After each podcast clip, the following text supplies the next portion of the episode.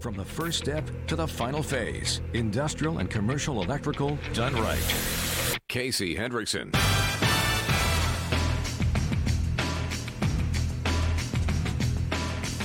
Hey, good afternoon. Thank you for tuning in. Newstalk 95.3, Michiana's news channel. Our great national embarrassment, known as Pete Buttigieg, continues. We'll talk about that here in just a couple of minutes. I want to thank R&B Car Company, locations in South Bend and Warsaw. R&B Car Company are your used car experts. You can find them online at rbcarcompany.com. Okie dokie. I tried warning everybody. I did my level best. I went on Tucker Carlson not once but twice and told everybody to look out for this stuff. It was going to happen. Pete Buttigieg has unveiled a plan over the weekend. What is the plan for? Oh, according to the Associated Press, the plan is to get Americans out of their cars and into public transportation. I, am I'm, I'm sorry, uh, Ben. How long you been with me? What? Two weeks? Yeah. You've heard me say that how many times now? A couple times, right? Plenty. Yeah. Uh huh. Told you. Hashtag told you. Mm. Here we go. Smart streets for the world. Well, for the country. Last month, Transportation Secretary Pete, I don't have any trouble getting my baby formula Buttigieg made it abundantly clear that the Biden administration doesn't really care that Americans are paying record high prices for gas because it will only force a transition to a clean energy future. And again, on a grid that can't sustain it. If we had nuclear power, the grid could sustain moving to electric vehicles, but we don't, so it can't. Guess who opposes building new nuclear reactors in this country? Pete Buttigieg. That's right. Remember when he filled out the little campaign, uh, the campaign questionnaire about all of that stuff? And do you want less nuclear reactors, more nuclear reactors? You just want to keep them the same? He said he just wants to keep them the same. He doesn't want to. He doesn't want to do anything else. Remember that? Of course you don't. I'm the only one who told you about it. Buttigieg has also made it clear that the left's plans will involve some nudging to take place. All right, here's the AP. This is their tweet. The Biden administration is steering $5 billion to cities and localities to address traffic deaths. Transportation Secretary Pete Buttigieg wants to spur plans to slow down cars, spur plans to slow down cars. I know it's Monday. He wants to slow down cars, create bike paths, wider sidewalks, and nudge people to public transportation. I'm sorry. Have we heard that before? That's right, downtown South Bend. That's smart streets, basically. We're going to go ahead and we're going to widen the bike path. We're going to widen the sidewalks. We're going to narrow those roads down to slow down the traffic. Yeah, remember Pete Buttigieg lying to everybody about slowing down traffic in, in downtown South Bend? I'm not slowing traffic down. I'm speeding traffic up. That's what I am doing. And then, of course, traffic slowed down. And then he said, You're not really slowed down. You're only slowed down like two minutes. It's not a big deal. That's. That's a that's a small price to pay for beautifying downtown South Bend, right? And then finally he admitted months afterwards that yeah, the goal was to slow traffic down. now he wants to he wants he's basically doing smart streets on a national scale. Thinner roads, wider sidewalks, add bike paths everywhere because everybody needs a bike path in a good chunk of the country in which you can only bike half of the year. It makes total sense. Transportation Secretary Pete Buttigieg on Monday announced availability of Monday over five years under his department's new Safe, Safe Streets and Roads for All program. Well, at least he didn't keep the name Smart Streets because he knew that that was a non starter. Safe Streets and Roads for All program. Try telling you. The aim will be to provide a direct infusion of federal cash to communities that pledge to promote safety for the multiple users of a roadway, particularly pedestrians and bicyclists.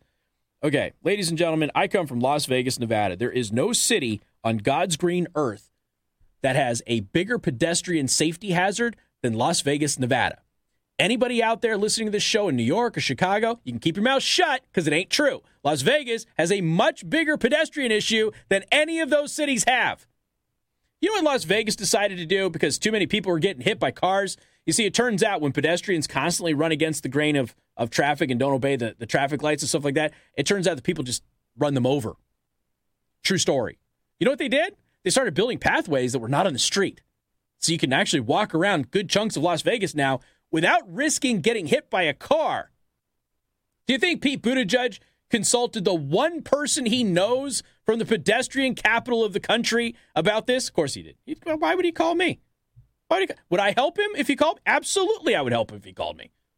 And then I would tell everybody about how Pete Buttigieg needed a Republican or a conservative to help him out. He wouldn't like that very much, though. So all you have to do is pledge to protect pedestrians, and then you can get some of this money, right?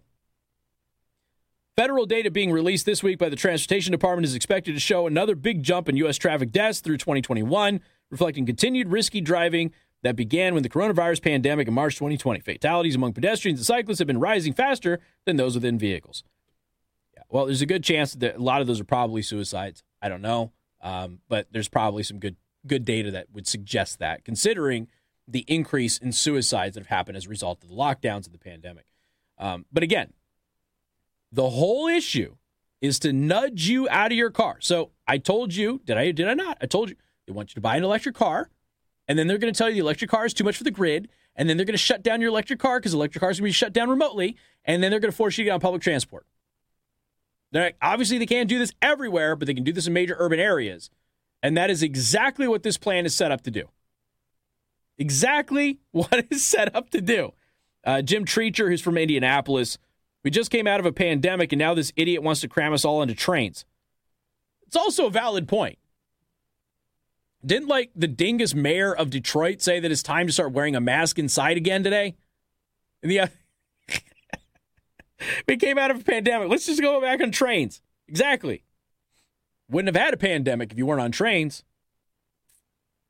I wonder how many I wonder how many people who live off grid and don't see anybody outside of their immediate family. I wonder how many of them caught COVID. Just, just a thought. Just I don't know. Just just wondering. Uh, somebody else said this isn't about traffic deaths. It is about control and making everyone dependent on government. Yep, exactly. Matt Whitlock, apparently the Biden administration hasn't learned any lessons from trying to nudge people out of cars for the last year by driving up fuel prices and trying to guilt people into electric cars they can't afford. No, of course not. This is the goal has always been to get you on public transportation. The goal has always been to do that. There is right now, okay, I am causing a brain aneurysm in two people who are listening to this show because there are only two people in the entire area who think that Smart Streets was a good idea. And both of those people are listening to me right now, very upset that I'm even bringing up Smart Streets. But this is Smart Streets. It's just a national plan now.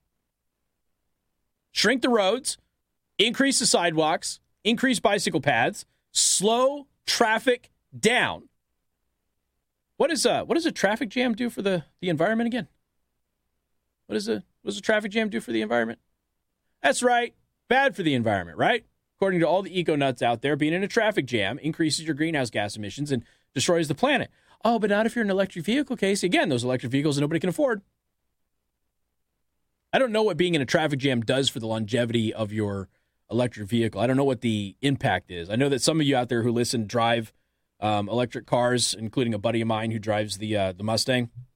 So, I mean, let me know. Does a traffic jam dramatically affect your range or not? I, I would be interested to know that. I would assume that it wouldn't, but I don't know. Try telling you folks this was always the plan and that Pete Buttigieg was going to do this. And that is exactly what he did. We joked about it the moment we learned that he was going to be the nominee for transportation secretary. Said, You watch, he will propose smart streets for the entire country. That is exactly what happened. You realize I have called this guy's entire political career, the entire thing, when I was just a brand new radio host in this community for like two weeks and I interviewed candidate Buttigieg. Remember that? It's scary how accurate I am about this guy. Honestly, you should all start listening to me. We got more coming up. Newstalk 95.3, Michiana's news channel.